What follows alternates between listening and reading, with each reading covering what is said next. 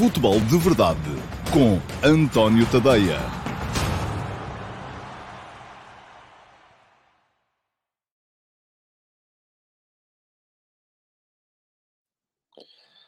Ora, então, muito bom dia a todos e sejam muito bem-vindos então à edição que é a número 648 do Futebol de Verdade para segunda-feira, dia 5 de setembro de 2022. Um, edição que segue mais uma jornada da Liga Portuguesa, foi a quinta e eu preciso só de mudar aqui uh, o, o enquadramento, porque está ali atrás uma, uma, um reflexo de luz que pode ser desagradável para quem está aí desse lado. Bom, estava a dizer, quinta jornada da Liga, a jornada em que os eh, quatro europeus ganharam, dois deles com mais dificuldades, o Benfica e o Sporting Clube Braga uh, marcaram os gols da vitória já uh, para lá do período de descontos inicialmente designado pelas, respectivas, pelas equipas de arbitragem dos respectivos jogos, uh, o Sporting e o Flóculo Porto pelo contrário, marcaram mais cedo e uh, geriram durante a segunda parte, de maneira a não precisarem então de se desgastar tanto uh, antes das eh, partidas europeias que aí vêm para esta semana. Uh, vou aqui passar pelos jogos dos quatro e antes disso, já sabem, hoje, como é segunda-feira, não há pergunta do dia, mas tenho que vos lembrar, e tenho sim senhores, que vos lembrar que se quiserem depois deixar uh, perguntas na emissão gravada do Futebol de Verdade de hoje ou na de sexta-feira passada, um, ehm, essas perguntas, tanto as de hoje como as de sexta-feira passada, serão uh, presentes a concurso para ser selecionada a pergunta do dia, que terá resposta na emissão de amanhã. O que é que têm que fazer? É só chegar lá à emissão gravada, deixar uh, na caixa de comentários as perguntas que querem ver respondidas uh, e eu selecionarei amanhã, por volta das 11 da manhã, os, uh, as, a pergunta que vai ser respondida na edição da manhã. Já agora, já que lá vão, façam também mais uma coisa que é inscreverem-se no canal. está lá um botãozinho, é muito fácil, diz lá, inscreve-te no canal, é só clicar em cima e se Uh, se inscreverem no canal, ativem as notificações para serem avisados sempre que eu entro em direto uh, para mais uma emissão do Futebol de Verdade, que é segunda a sexta, meio-dia e meia, sempre aqui uh, para, uh, para vos falar da atualidade do futebol.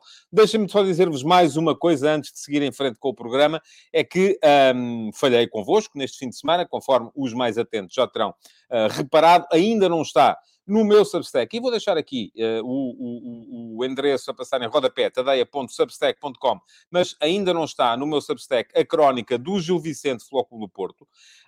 Um, e não está por uma razão muito simples. Ontem precisei mesmo de parar. Aliás, quem cá vem há mais tempo já, já devia ter percebido isso. Eu estava aqui particularmente cansado e amargurado na sexta-feira. Isto está a ser um ritmo. Uh, eu vou falando enquanto vocês vão para aí chamando nomes uns aos outros à conta da arbitragem. Força aí, hein? Uh, hoje vou conseguir, porque, precisamente porque ontem parei, uh, descansei um bocadinho, depois à noite ainda estive a escrever o F80, mas descansei um bocadinho e isso serviu-me para limpar um bocado a cabeça também e para deixar de estar tão sensível aos insultos que vêm às vezes desse, desse lado. Portanto, vão se insultando uns aos outros. Uh, porque só agora é que viram que há arbitragem e porque deixaram de ver que há arbitragem e porque o árbitro isto e o árbitro aquilo e os jornalistas isto e aquilo, ok, deixem-se, continuem por aí, eu não vou por aí e já sabem, o Futebol de Verdade é um espaço livre de arbitragem. Quem quiser saber as minhas opiniões sobre os uh, uh, temas de arbitragem, já sabe o que é que tem que fazer. É ir às crónicas de jogo e nas crónicas de jogo escritas no Substack e lidas por mim no Telegram, têm lá sempre a minha opinião sobre a arbitragem. Escuso, podem continuar a fazer perguntas. É, continuem a fazer perguntas sobre a arbitragem uh, e elas vão direitinhas para o cesto dos papéis. agora, tenho que vos pedir desculpa porque, de facto, falhei e não consegui ainda fazer ontem a crónica do Gil Vicente Porto. Vai sair hoje, sem falta. Uh, achei que precisava, de facto, uh, de parar durante um dia. Pronto, acabou o introito porque também sou sensível, e já lá vão cinco minutos, uh, também sou muito sensível aos vossos argumentos de que o futebol de verdade uh, não pode ser só, e não é só, mas pronto, tenho uma componente muito grande de promoção dos meus produtos no meu Substack, uh, de qualquer modo, um, já sabem como é que é, uh, o, que, uh, uh, o que é que podem fazer se quiserem ler tudo e mais alguma coisa. E agora vamos seguir em frente para o programa de hoje. E o programa de hoje, que não tem pergunta do dia, mas ainda assim uh, vai ter ataques rápidos. Porquê? Porque há outros assuntos também a tratar, além das, uh, dos jogos dos candidatos ao título em Portugal. Já estava a fazer a geneira. Pronto, agora sim, já tirei daqui o o separador. E vamos então olhar para os ataques rápidos, muito rapidamente, porque é para isso mesmo que eles servem, uh, para vos falar de três ou quatro coisas. Uh, basicamente, olharmos para, uh, o, para o fim de semana futebolístico também no estrangeiro. Começamos pela Premier League. Um, houve erros dos árbitros também, e, e, a diferença é que lá eles já foram assumidos pela Comissão de Arbitragem Local, ou pela Associação dos árbitros local. Eu escrevi sobre o tema hoje de manhã. Fica aqui o link uh, para quem quiser poder aceder. Hoje não pus o cronómetro a funcionar. Eu sei que já alguns de vocês se lembraram, mas eu não pus. E, portanto, mas vou, estando aqui a controlar o tempo, Estava a dizer, ficou ali o link para uh, quem quiser ler, poder ler o último passo de hoje, em que eu uh, expliquei um bocadinho aqui as diferenças entre aquilo que é a realidade da Premier League, aquilo que é a realidade em Portugal e o facto de eu estar convencido, porque estou que mais uh, mês, menos mês, se calhar ainda esta época, se não for esta época, na próxima, o, a Premier League vai passar a divulgar os áudios das conversas entre os árbitros e os, e os agentes que estão no VAR. Eu acho que isso é muito positivo, aliás, já devia ter sido feito desde o início. Uh, e desde o início que uh, uh, me pareceu que isso viria humanizar a questão. Porquê?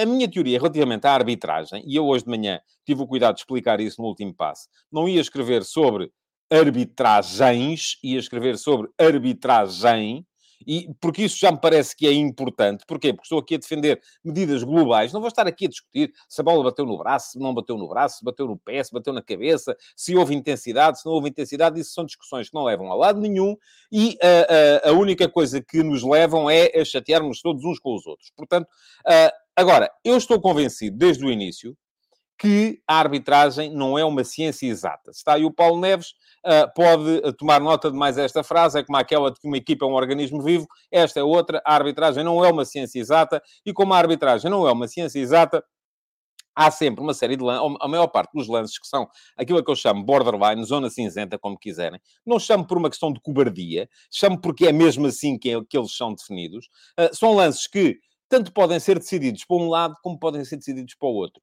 Nem com VAR, nem com uh, uh, uh, o 4K ou o 5K ou não sei quantos K que permite as imagens televisivas. Hoje em dia não é possível definir uma série de lances se são para um lado ou se são para o outro. E o que é que isto nos leva a concluir? Leva-nos a concluir que muitas vezes as decisões dos árbitros são tomadas em função do estado de espírito que eles têm naquele momento. E isto varia. Agora, é importante nós percebermos, nós que estamos fora, percebermos qual, o que é que levou àquela tomada de decisão.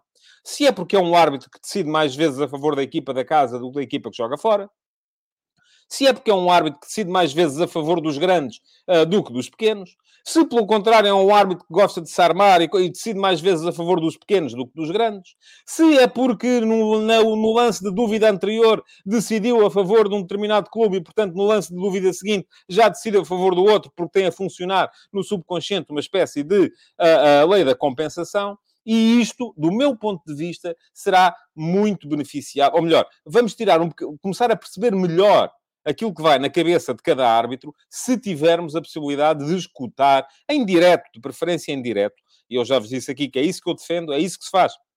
No rugby, por exemplo, em direto, quem está no estádio consegue ouvir a comunicação entre o árbitro e o VAR. Quem está a ver em casa, através da, da transmissão televisiva, consegue ouvir a, a, a, comunicação entre o árbitro e o VAR e, dessa forma, consegue perceber, consegue-se humanizar a tomada de decisão. Eu acho que isso é fundamental. E não só é fundamental para humanizar e para perceber, como também uh, me parece que uh, é importante um, para tirar o foco mediático dos fóruns que temos neste momento a discutir arbitragem por aí. E os fóruns que temos neste momento a discutir arbitragem por aí uh, são fóruns que muitos deles são uh, uh, de, de, de, comentadores assumidamente adeptos deste ou daquele clube e que já se sabe que estão lá para defender a agenda deste ou daquele clube, outros são de especialistas em arbitragem, ex-árbitros, uh, uns são enfim, uh, uh, te, uh, seguem, uns são, não, não, vou aqui pôr em causa a honestidade de ninguém, mas uns seguem agendas clubísticas, outros seguem agendas de defesa de classe, outros, pelo contrário, seguem agendas que gostam de atacar tudo e mais alguma coisa, e eu sei muito bem de quem é, quem, quem é que estou a pensar, mas também já estou um bocadinho como o Otávio Machado, vocês também sabem daquilo que eu estou a falar. Portanto, não preciso aqui agora de me adentar muito mais, até porque não quero que esse seja o assunto do futebol de verdade. Um, Portanto, aquilo que acontece é que, uh, a partir do momento em que tivermos, no meu ponto de vista, os áudios públicos, uh, haverá uma humanização. Se isto pode piorar, eu creio que não. Admito que sim. Dependerá um bocadinho também daquilo que, uh, do outro lado, que é o nosso lado, o lado da comunicação social, o vosso lado, o lado dos adeptos, também for feito. Acho que isto não vai melhorar numa geração, é uma coisa que vai levar tempo, mas de qualquer modo, acho que o caminho correto é esse. Bom, um, isto para vos falar então dos erros, que foram erros crassos e já assumidos uh, em arbitragem na Premier League. Porquê? Porque a Premier League não, os árbitros da Premier League não são melhores que os nossos. Aliás, alguém me dizia num comentário uh, nas, uh, nas redes sociais hoje, e eu concordo, acho que foi o Alcides Correia que falou nisso, que, e nem foi nas redes sociais, acho que foi mesmo na caixa de comentários do Substack, que o. Um, que o. o eu estou, estou aqui, às vezes paro, porque estou aqui entretido com o vosso bate-boca. A sério, centrem-se no programa, façam esse favor. Não eu não quero saber se bloqueiam, se não bloqueiam. Eu, sou, eu não sou a favor de bloquear ninguém. Não quero saber se bloqueiam, se não bloqueiam, mas centrem-se no programa, porque isto está-me a dispersar também um bocadinho a mim. E depois é chato e o programa perde qualidade por causa disso, porque está aí toda a gente, papapá, papapá, papapá, e aquele menino fez-me isto, e o outro menino fez-me aquilo, e eu vou bloquear. Não interessa nada. A sério, sigam em frente. Uh, bom, ia dizer, já nem sei o que é que ia dizer, mas uh, uh, enfim, não devia ser importante, porque se fosse importante eu lembrar-me. Premier League. Um, importantíssima vitória do Manchester United sobre o Arsenal. O Arsenal continua na frente da, da, da da, do campeonato, mas perdeu com o Man United. O Man United, ao vencer o, Arsenal, já é europeu, vejam só, depois daquele início uh, absolutamente catastrófico, já está no quinto lugar, o lugar de uh, qualificação europeia, e a curiosidade de termos visto o uh, Cristiano Ronaldo a jogar no corredor direito. Aliás, fiquei curioso quando entrou o Cristiano, percebermos se o que é que o que é que ele ia fazer, se ia o Cristiano para o meio, se o Rashford ia para a ala ou não, enfim, mas o que aconteceu foi Cristiano colado na direita, o Rashford acaba por fazer os dois golos que permitem a vitória e o Cristiano vai a correr junto à linha lado do lado direito, não interfere nem num lance nem no outro uh, e acaba por ficar um bocadinho à margem daquilo que foi a decisão do jogo, uh, onde houve muito mais Bruno Fernandes e muito mais Eriksen do que uh, Cristiano. Agora, não tenho a certeza, aliás, não tenho a certeza, não, tenho a certeza que isto não é, não é bom para nós. Uh, porque aquilo que nós queremos, nós queremos um Cristiano Ronaldo taticamente mais disciplinado, quando digo nós, nossa seleção portuguesa. Queremos um Cristiano taticamente mais disciplinado. E se este bocadinho entre uh, uh, este momento e o Campeonato do Mundo servir para o Eric Ten Hag disciplinar taticamente o Cristiano Ronaldo, isso é excelente. Uh, mas se uh, começarmos a pensar que queremos o Cristiano a jogar à direita na seleção nacional, não queremos. Queremos o Cristiano a jogar ao meio, mas a seguir o plano. É só isso. É, é tão simples quanto isso. É pena que uh, para o United conseguir interpretar o plano, seja preciso encostar o Cristiano à direita, como aconteceu neste jogo. Uh, Diz-me aqui o Nelson Azevedo que por acaso ele interfere, assim, interfere, já estamos um bocadinho como quando havia poucos jogadores portugueses no estrangeiro e no domingo desportivo se destacava quando uh, o jogador português fez o passe para o jogador que fez o passe, para o jogador que fez o passe, para o jogador que fez o gol. Estamos um bocadinho já por aí. Uh, diz o Jason Lima, Bruno Fernandes já está a jogar muito, é verdade, fez uh, o passe que ele faz para o segundo gol do Rashford, é um passe extraordinário. Uh, e o Claude Ferreira diz que o estilo do Tenag não se identifica em relação ao que ele propunha no Ajax. Mudou radicalmente para uma espécie de jogo de contra. Sim, enfim, Sabe que o jogo, um dia destes falaremos aqui mais sobre isso. O jogo é, é uno e uma equipa. eu acho que não há equipas eh, predominantemente de contra-ataque ou predominantemente de ataque continuado. Mas se as há, tem muito a ver com o contexto. O contexto que o Ajax tinha na era da Vizia era um, o contexto que o Man United tem na Premier League é outro, uh, completamente diferente. Uh, o uh, João Pico diz que não vê o Ronaldo a ser uma mais-valia para a seleção, infelizmente, eu acho que ainda é possível. Uh, e uh, quem é que fala mais uh, sobre o tema? Enfim, o João Lopes já está a passar para o Milan. Eu já lá vou ao Milan mais daqui a bocadinho, por enquanto. Estamos ainda na, na, na, no tema Premier League. Para assinalar ainda a primeira vitória do Wolverhampton, um, com interferência direta de Mateus Nunes e Podense no lance do golo, o empate do Liverpool no derby com o Everton, o Liverpool tarda em acertar, mas uh, o City também não ganhou e, portanto, vamos ter, se calhar, vamos a ver, na Premier League um bocadinho mais equilibrada. Na Bundesliga, o Bayern empatou com o Hertha. O Eintracht, que vai jogar com o Sporting na quarta-feira, um, aviou o Leipzig por 4 a 0. O Camada, que era para vir para o Benfica e depois não veio, acabou por uh, marcar até, inclusive, um dos golos. Está a jogar muito neste momento o Eintracht. Vamos a ver como é que o Sporting se vai aguentar em uh, Frankfurt esta semana. Mas quem está na frente da Bundesliga, para já, são o Freiburg e o Borussia Dortmund. Uh, boa resposta do Borussia ao, ao boa resposta do Borussia Dortmund ao, eh, ao caso Aller eh, e ao facto de ter ficado sem o homem que contratou para ser eh, o substituto de Erling Holland. Em Itália, o José Mourinho apanhou, a Roma do José Mourinho apanhou 4 a 0 em Udine da Udinese. O Rui Patrício é culpado num dos golos.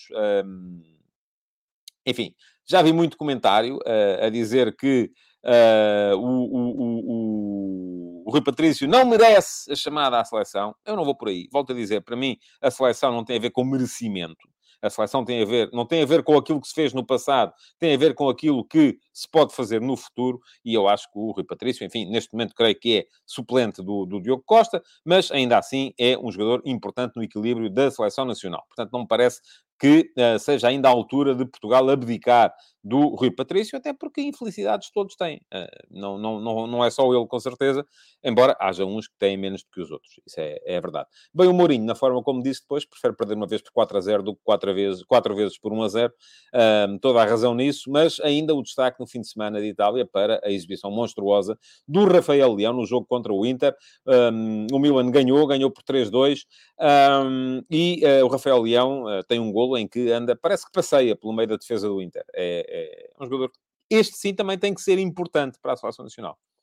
E é importante conseguir uh, o Fernando Santos encontrar uh, uma maneira de atenuar aquilo que me pareceu ser o nervosismo do, do Rafael Leão nos jogos que fez na Liga das Nações. Uh, agora vamos a ver como é que vai ser. Eu creio que ele vai ser titular, tem que ser titular na seleção neste momento para os jogos da Nations League que aí vêm. Uh, é preciso tirar-lhe aquele nervosismo de cima para que ele possa render na seleção aquilo que está a render no Milan. Por fim, Espanha. Uh, 3 a 0 do Barça em Sevilha. O Barcelona o Sevilha parece que não está a cumprir minimamente aquilo que prometia.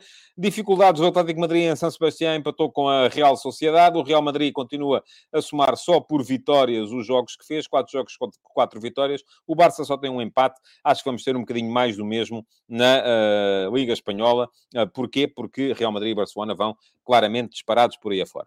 Um... Pergunta-me aqui o João Lopes não acha que faz mais sentido a seleção deixar de ser feita à volta do CR7, CR7, Leão e Bernardo Silva na frente, hum, Neves, Vitinho e Bruno Fernandes no meio campo? Oh, João, sei lá, eu neste momento não consigo pensar nisso, assim de repente, eu sei lá. Hum, provavelmente faltarão aí jogadores, não sei, não, eu tinha que pensar nisso durante mais algum tempo, não é de repente você manda-me para aqui um 11 e eu tenho que lhe dizer já que sim ou que não, não sei, tenho que pensar nisso tenho mesmo que pensar nisso. Um, não tenho assim nada contra os três da frente, à partida creio que terão que ser estes, sim. Uh, mas eu acho que você se enganou, sai a dizer que acha que deve ser deixar de ser feita à volta do CR7 e depois mete o CR7 na equipa. Uh, não sei, tenho, tinha, conforme lhe digo, tinha que pensar nisso. Temo que uh, haja aí alguma incompatibilidade, não de feitio, mas de estilo entre alguns desses desses jogadores. O Jason Lima diz que falta o Jota, o Nelson Azevedo diz que falta o Otávio, uh, o uh, João Pico diz que falta o João Félix. Portanto, falta muita gente, é bom sinal, é sinal que temos muita gente e esta é a altura em que o João Lopes vem dizer ah, está a ver, aqui há seis meses e 43 dias eu disse aqui que não sei quantos e você disse que não sei quê. Bom, enfim, vamos em frente. Mais dois ataques rápidos antes de chegar ao fim, só para vos falar da entrevista do Roger Schmidt à Kika. Um, já ali, um, é uma entrevista interessante. Tenho pena que os treinadores não deem entrevistas para, uh, aos jornalistas portugueses. Uh, e é preciso vir um jornalista da Kika para termos o treinador do Benfica a dar uma entrevista. E depois as perguntas têm muito mais a ver um, muito respeitosamente, interessa-me pouco uh, as razões pelas quais o Roger Schmidt não quis ir para o Leipzig em dezembro do ano passado. Interessa-me muito mais Uh, interessar-me muito mais falar sobre as variantes táticas que ele já percebeu que as equipas portuguesas utilizam, que as equipas neerlandesas não utilizavam. E aquilo que são as dificuldades que lhe são colocadas uh, uh, em, no campeonato português, que não eram colocadas na, na, nos Países Baixos. Isso interessar-me muito mais. Agora, para isso é preciso alguém que veja os jogos do campeonato português a falar com o homem.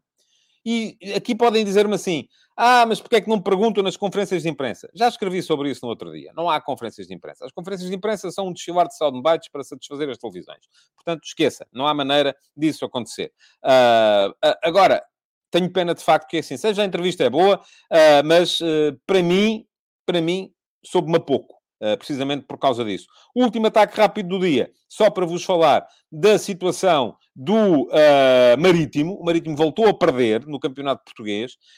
Um, começa a estar ali um caldeirão, lá está, aqui mesmo, caldeirão, uh, de problemas. e começa a haver problemas sérios, aparentemente, entre o Assad, liderada pelo João Luís, e o clube, liderado pelo Rui Fontes. Um, se bem me lembro, quando foram as eleições, a lista que ganhou, a lista de, de Rui Fontes, um, baseava muito até a sua, uh, a sua atuação ou a sua promessa eleitoral, o seu programa eleitoral, no facto de ter duas lideranças. Agora parece que já não é assim. O Rui Fontes já diz que vai tomar conta daquilo, vamos ver o que é que vai acontecer. Vai dar a Bernarda, creio eu, uh, portanto, não me parece que a coisa vá ser uh, fácil para o Marítimo nos tempos mais próximos. Mas alguém vai ter que ceder, com certeza, no meio disto tudo. E uh, chegados aqui, entramos então nos uh, ataques, no ataque organizado, que são uh, três ataques organizados, quatro, porque me interessa ainda falar também um bocadinho do uh, Sporting Clube Braga. Aliás, vou começar pelo Sporting Clube Braga, porque vou, vou falar menos. Excelente, foi um excelente jogo, apesar de só ter tido um gol aos 90 mais 8.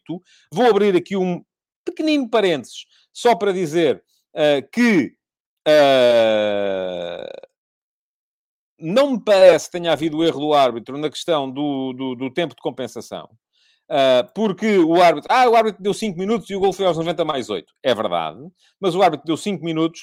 Quando o árbitro dá os 5 minutos, não se está a jogar e há ali uma confusão que leva a dois cartões amarelos. O jogo está parado um minuto e meio. Depois ainda há uma falta que motiva a assistência ao Castro do Sporting Clube Braga. E uh, portanto, desses 5 minutos há dois que têm que ser acrescentados e a falta de onde sai o golo é cometida aos 90 mais 7. Portanto, dentro do período. Ele tinha dizer, ok, agora é uma falta aqui à entrada da área, mas não se marca, porque eu não quero. Mas aí estaria a agir mal.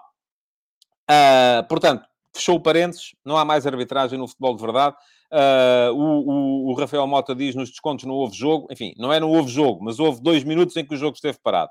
Portanto, acho que é perfeitamente normal uh, que tenha sido feita a coisa como, como, como foi. Não vou, de resto, estar aqui a falar no penalti do Bamba, se foi a bola na mão, se foi a mão na bola, se foi o braço aberto, o braço fechado, uh, se foi de costas, se foi de frente.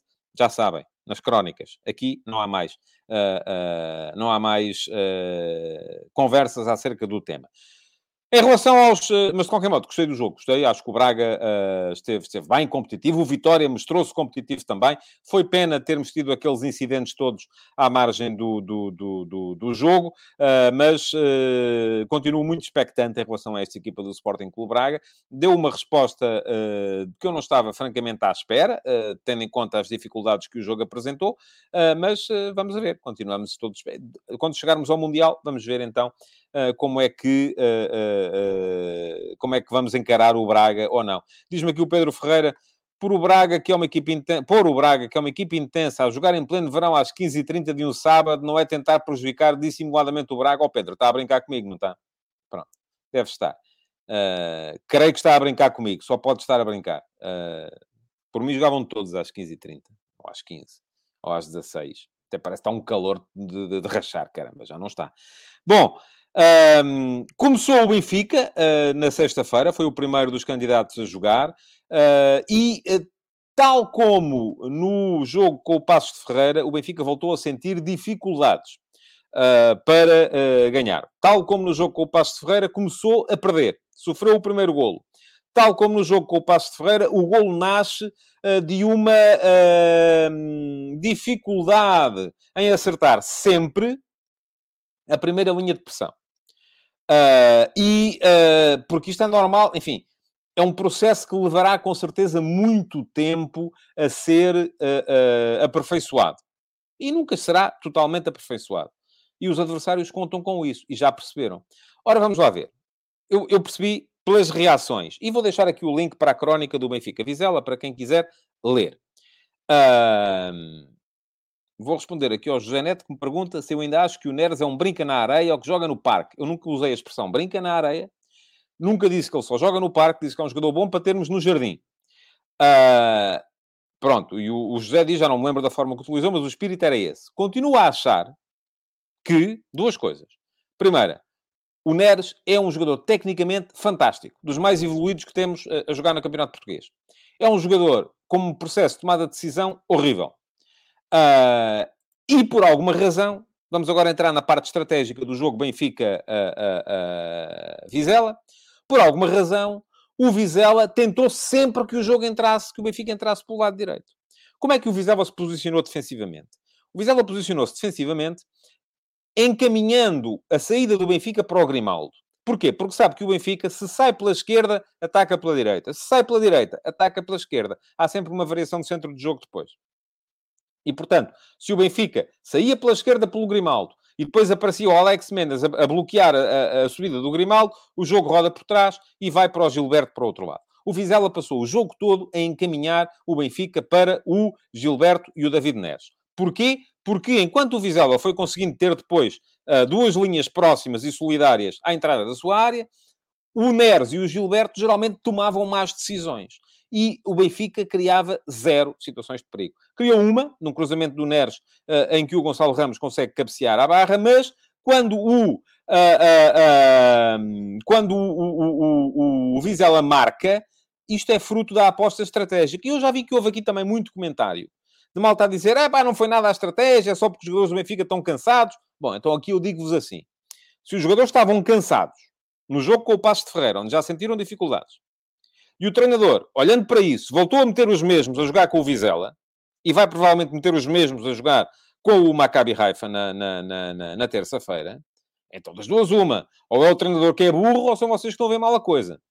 Eu acho que o treinador não é burro. Uh, portanto, Acho que são vocês que estão a ver mal a coisa. A questão não tem a ver com cansaço, a questão tem a ver muito pura e simplesmente com um tema: estratégia. E aquilo que foi a estratégia do Vizela foi juntar as duas linhas muito perto da sua área, levar à acumulação de homens, não só próprios, como do Benfica, porque o Benfica mete sempre os três atacantes nas costas do Gonçalo Ramos muito por dentro, e havia ali muita gente, o Benfica a tentar entrar e forçar ligações tabelas interiores, o Vizela a conseguir fazer os desarmes, e depois aqui é que estava o segredo da coisa. O Vizela metia oito jogadores de campo neste processo, duas linhas de quatro.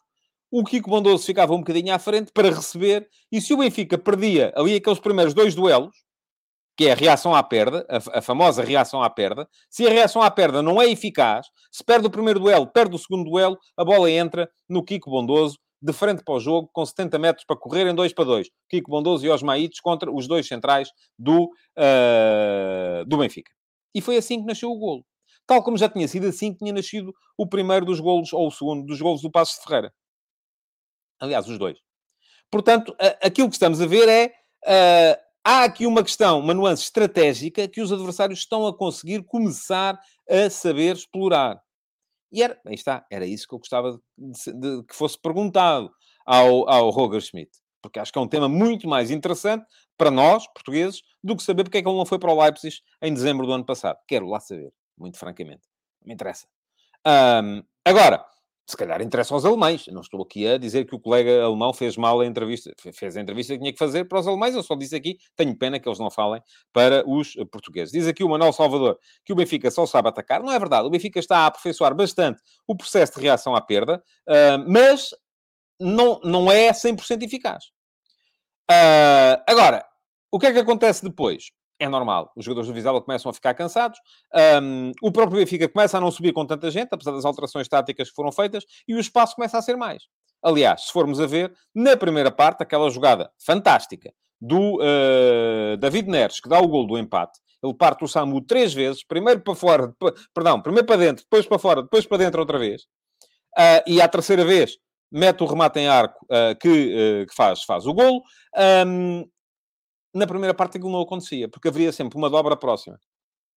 Na segunda parte não houve. E não houve por uma razão muito simples. Já não havia uma concentração de gente tão intensa como havia na primeira, apesar do Álvaro Pacheco ter metido mais gente para defender. O Claudemir, quando entrou, foi para encostar aos, aos uh, centrais e para ficar com uma linha de 5 atrás, o que, do meu ponto de vista, pode ter sido um erro, face à presença dos dois pontas de lança do Benfica, que a dada altura estava a jogar com o Gonçalo Ramos e com o Petar Musa. Bom, uh, Agora, o que é que uh, há para dizer mais? Bom, o Benfica depois acaba por ter alguma fortuna na forma como chega ao golo uh, aos 90 mais... Uh, enfim, o golo é marcado aos 90 mais 12, mas a grande penalidade é cometida aos 90 mais 8, ainda dentro do, do, do, do período normal de compensação, porque houve uma substituição depois da da indicação do tempo de desconto atribuído. Já me pareceu que foi, se calhar, um bocadinho excessivo os 8 minutos, mas, uh, uh, mas uh, de qualquer modo um,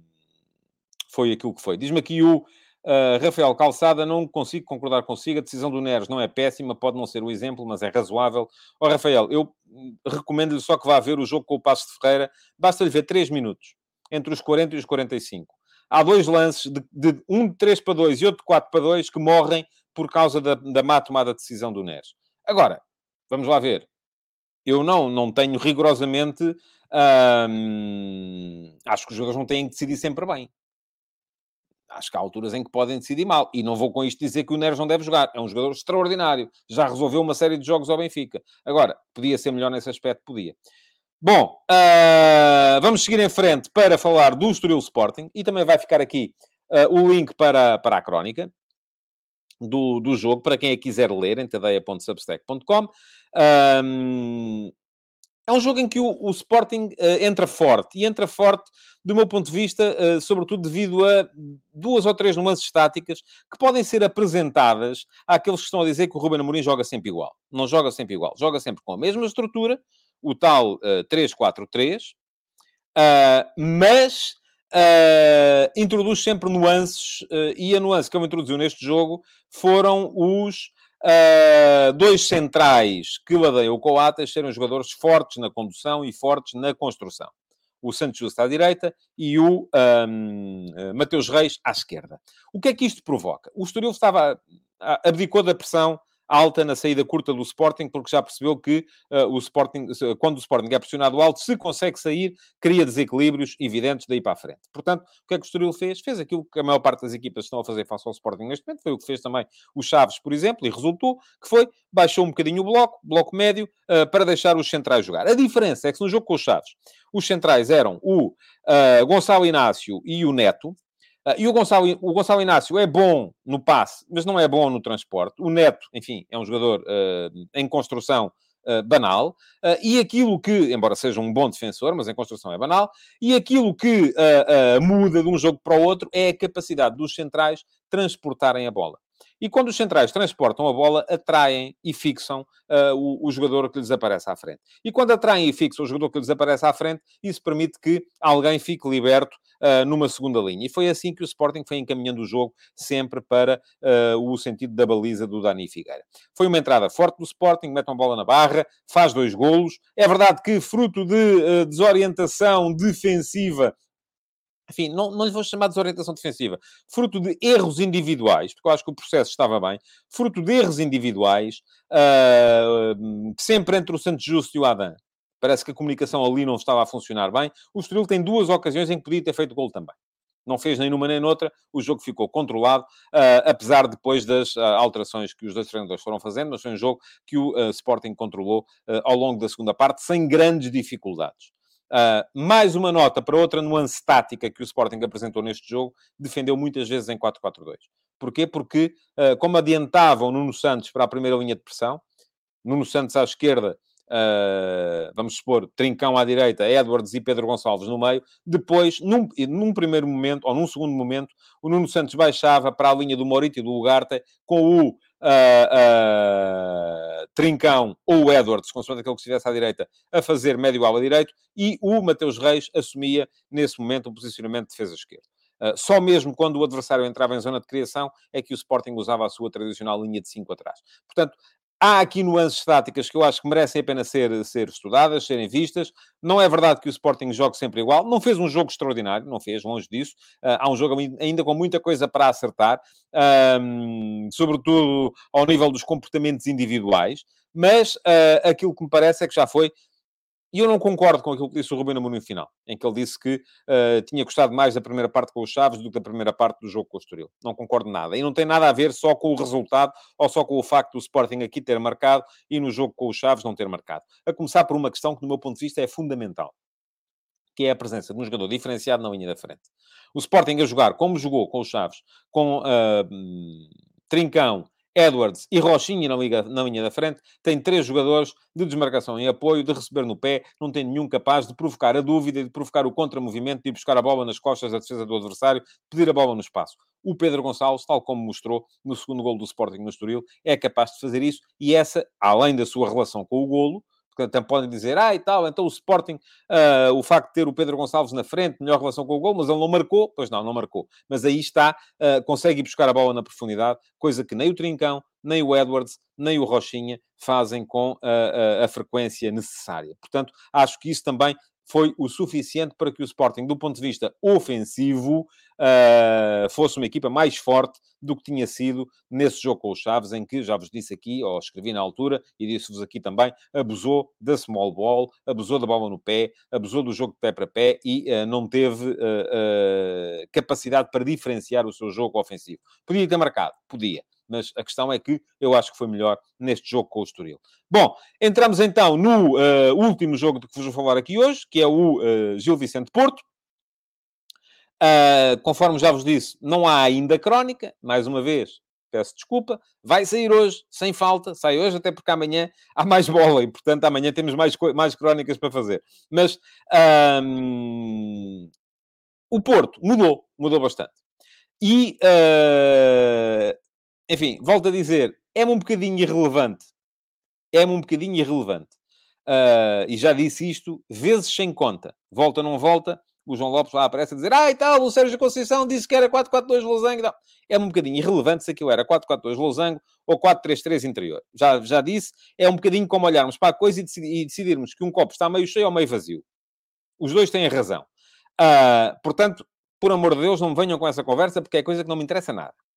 Aquilo que me interessa é perceber o que é que, que, que o Sérgio Conceição identificou uh, aquilo que estava mal na equipa do, uh, do Flóculo Porto, e estava, e uma das coisas que estava mal era o facto de ser uma equipa muito estreita, tinha uma falta de largura uh, que a penalizava, porque não só o Vizela e o Rio Ave bloquearam completamente o Porto, entregando-lhe as faixas laterais, porque depois sabiam que, por mais que o Porto cruzasse, não havia, uh, não havia, uh, não havia maneira de lhe dar a volta.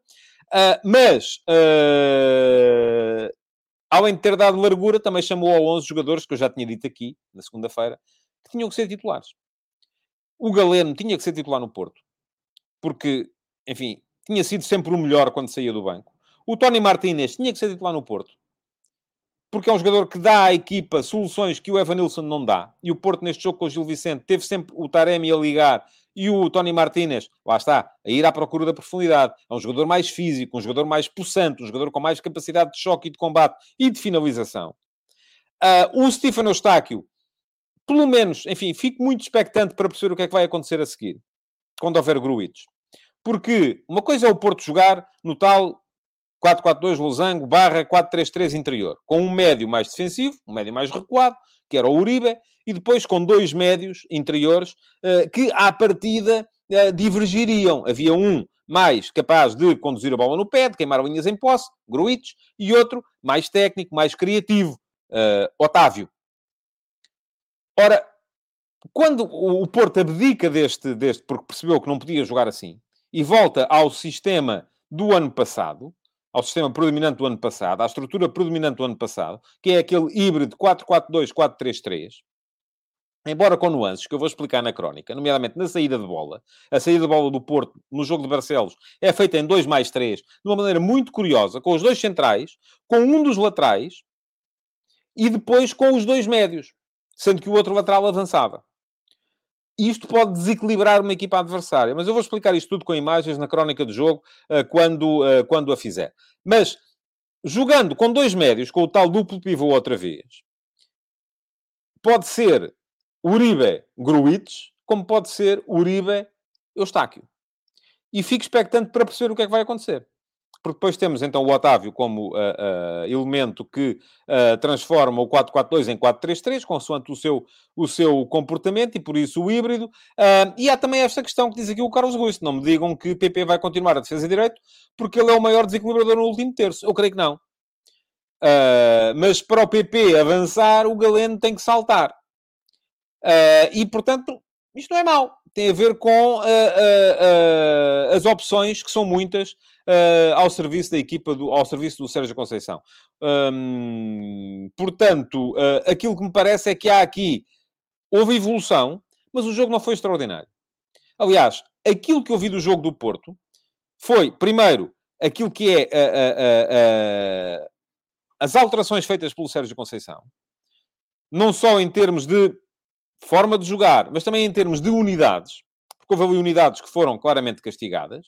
Evan Nilsson, o, o Zaidu, o João Mário, uh, o Bruno Costa, uh, o Marcano, portanto, os cinco jogadores que saíram, há aqui, por um lado, castigo, por outro lado, a necessidade de colocar, de mudar o sistema, por outro lado, a necessidade de chamar ao jogo os jogadores que tinham vindo, vindo, tinham vindo a ser importantes quando saíam do banco, e ainda por fim, eh, porque eu acho que há um caso à parte, eh, porque era uma coisa que estava só à espera de um jogo que corresse mal para, para acontecer, a entrada do David Carmo na equipa para a saída do Marcano, porque o David Carmo é o futuro do Porto no centro da defesa. Agora, aquilo que vimos do Porto foi, sobretudo, uma equipa a responder àquilo que o Sérgio Conceição tinha dito na conferência de imprensa antes do jogo.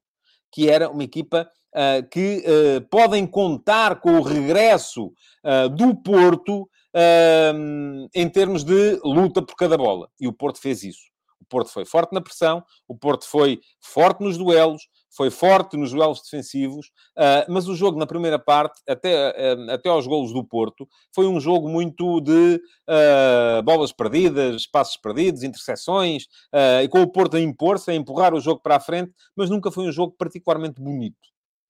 foi sempre um jogo muito mais de luta do que de arte. E isso terá, de certa forma, permitido que o Tony Martinez estivesse em melhor nível, mas por outro lado também impedido que o Galeno mostrasse aquilo que pode mostrar, ou aquilo que vinha mostrando, quando o Porto tentava ser um bocadinho mais uh, virtuoso. Uh, qualquer forma, vitória justíssima do Porto também, naturalmente, uh, e uh, ficamos agora todos à espera de perceber o que é que pode vir a acontecer uh, no, no, no, jogo europeu com o Atlético de Madrid. Uh, uma palavra para o Diogo Costa, que faz uma defesa extraordinária com o jogo ainda em 0 a 0. Uh, e merece essa palavra precisamente porque se o Gil tem marcado, podiam ter entrado ali os fantasmas na cabeça dos, dos jogadores do Porto e a coisa podia de facto complicar-se. Uh, depois, na segunda parte, com o Porto a gerir, um, diz-me aqui o Mateus Souza que o Gil teve cinco ou seis oportunidades flagrantes para marcar, enfim, não teve cinco ou seis, mas com o Porto a gerir, o Gil teve mais, teve mais bola. Tem um cabeceamento do Fran Navarro, uh, que aqui já não acho que a defesa do Diogo Costa seja tão boa, uh, porque a bola vai, vai ao boneco, mas de qualquer forma acho que houve mais domínio consentido e gestão do, que, do que propriamente uma reação muito forte do Gil, que na segunda parte mudou. Mudou para 3-4-3, melhorou, Uh, acho estranho como é que um jogador como o Pedro Tiba não é titular, como é que um jogador como o Kevin Villordras não é titular, porque foram jogadores que entraram e deram ao Gil Vicente uma, uh, uma capacidade diferente para, para, para meter medo ao, ao, ao, ao Futebol do Porto. Bom, uh, estamos a chegar ao final do programa de hoje. Já sabem como é que isto funciona. Podem deixar perguntas nas caixas de comentários da emissão gravada. Se querem uh, que elas sejam submetidas a concurso para serem pergunta do dia na emissão de amanhã. Tenho que vos lembrar ainda que continua e vai continuar uma cadência diária até ao final uh, do mês de outubro a série F80, que é a série destinada a uh, honrar os heróis dos 100 anos de futebol português, de competição de futebol em Portugal, uh, que, for, que, foram celebrados neste ano de 2022. Uh, neste fim de semana tivemos o Amadeu, na sexta-feira. O Amadeu era um uh, extremo avançado do Amora no início da década de 80. Só marcou um gol, mas foi um gol que valeu uma vitória histórica do Amora sobre o Benfica. O Martins, uh, no sábado, o Martins era ponta de lança do Sporting Uh, foi também extremo, mas uh, ponta de lança do Sporting e o jogador que marcou o primeiro golo da história da Taça dos Campeões Europeus, em 1955. E ontem, tarde a más horas, mas ainda saiu ontem, o Argel defesa central brasileiro, que uh, veio para Portugal a primeira vez para jogar no Porto, não se deu bem, voltou ao Brasil e depois regressou ao Benfica, numa altura em que o Benfica basicamente o que queria era fazer pirraça ao do Porto e ia buscar todos os jogadores que pudesse, uh, que tivessem passado pelo Porto para mostrar que eles no Benfica é que rendiam e no Porto não rendiam. O Argel ainda foi campeão no Benfica, mas só jogou a primeira metade da época, porque na altura já era uh, suplente na equipa do uh, Trapattoni, já estava na hierarquia atrás do Luizão e do uh, Ricardo Rocha. Uh, diz aqui o uh, João Lopes que era o homem que destruía computadores. Ele desmentiu sempre a história do computador. Uh, diz que tal, que deu lá uns pontapés numas portas, mas desmentiu sempre a história do computador. Agora que houve, que houve confusão, lá isso houve certamente no momento da saída. A história está contada no F80. Fica aqui o link para quem quiser ler, poder lá dar um salto. E pronto, e chegamos ao fim. Quero agradecer-vos por terem estado aí, pedir-vos que deixem o vosso like na emissão de, uh, de hoje e que voltem amanhã para mais uh, uma edição do Futebol de Verdade. Muito obrigado e um resto de bom dia a todos. Futebol de Verdade, em direto de segunda a sexta-feira, às 12h30